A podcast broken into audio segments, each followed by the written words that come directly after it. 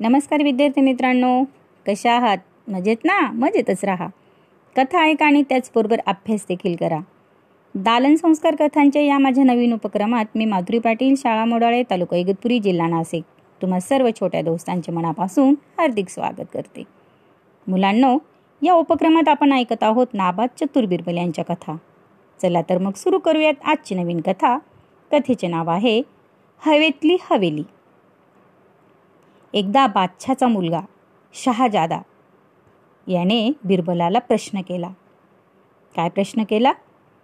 बिरबलाचाच चतुर म्हणून जर तुमची दशादिशात एवढी ख्याती आहे तर तुम्ही हवेत अदांतरी राहणारी एखादी मोठी हवेली बांधू शकाल का?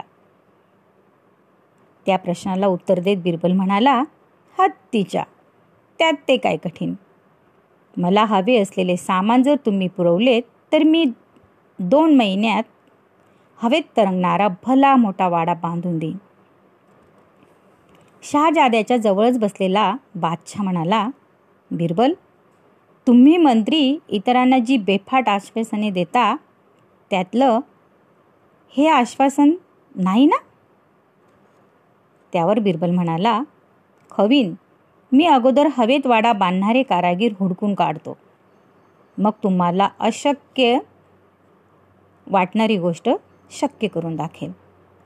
आणि मला अवश्य ते सामान आणायला सांगतो आणि लगेच वाड्याच्या बांधकामाला सुरुवात करतो. मग बिरबलाने एका फासे पारद्याकडून चांगले पाच पन्नास पोपट विकत घेतले व एका आजूबाजूच्या घराच्या खोलीत त्यांना अडकवून ठेवले. त्या खोलीत त्याने खास नेमलेला एक मनुष्य दिवसातून पाच सहा वेळात जाई. त्या पोपटांना पोटभर खायला आणि प्यायला देई आणि बिरबलाने दिलेली एक काव्यपंक्ती त्यांना बोलायला शिकवी. वीस एक दिवसात ते पोपट ती काव्यपंक्ती अगदी आपणहून व एका तालासुरात बोलू लागले. तोच एके दिवशी बादशाने विचारले काय बिरबल? हवेत हवेली बांधून देण्याचे आश्वासन हवेतच विरून जाणार काय? त्यावर बिरबल म्हणाला ते तसे विरून कसे जाईल? हवेत वाडा बांधू शकणारे कारागीर तर मी जमा केले आहेत. आता तुम्ही मला ढगांपासून बनविलेल्या विटा कापसापासून बनविलेल्या तुळ्या आणि पक्ष्यांच्या पंखापासून तयार केलेला चुना द्या. म्हणजे हवेतल्या अधांतरी हवेलीचे बांधकाम माझे कारागीर सुरू करतील. त्यावर बादशाने विचारले पण तू तर सांगतोस त्या गोष्टी आणायच्या कुठून? त्यावर बिरबल म्हणाला मी जिथून कारागीर आणले तिथून. बादशाने बिरबलाला पुन्हा प्रश्न केला बिरबल तू ते कारागीर अगोदर मला दाखवतोस का?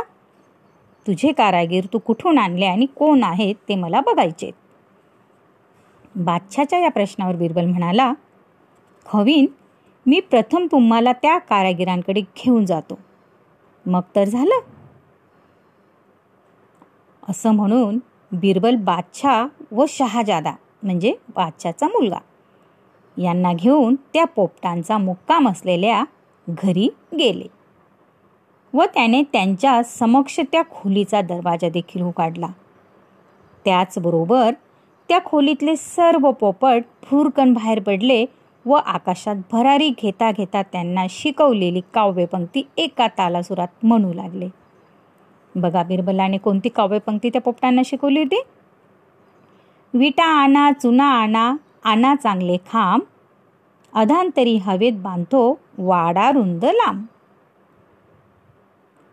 कोणती काव्यपंक्ती होती? विटा आणा चुना आणा आणा चांगले खांब अधांतरी हवेत बांधतो वाडा रुंद लांब. कारागीर पाहिले तर असले. आणि हवेतल्या हवेलीसाठी बिरबलाने सामान मागितलेले ते तसले. ते पाहून बादशाह व शहाजादा खो खो हसू लागला. होता काही नाही बिरबल चतुर? वाव आवडली नाचची गोष्ट? चला तर मग उद्या पुन्हा भेटूया अशाच एका नवीन गोष्टीसोबत आपल्या लाडके हो- उपक्रमात ज्याचे नाव आहे दालन संस्कार कथांचे. तोपर्यंत धन्यवाद.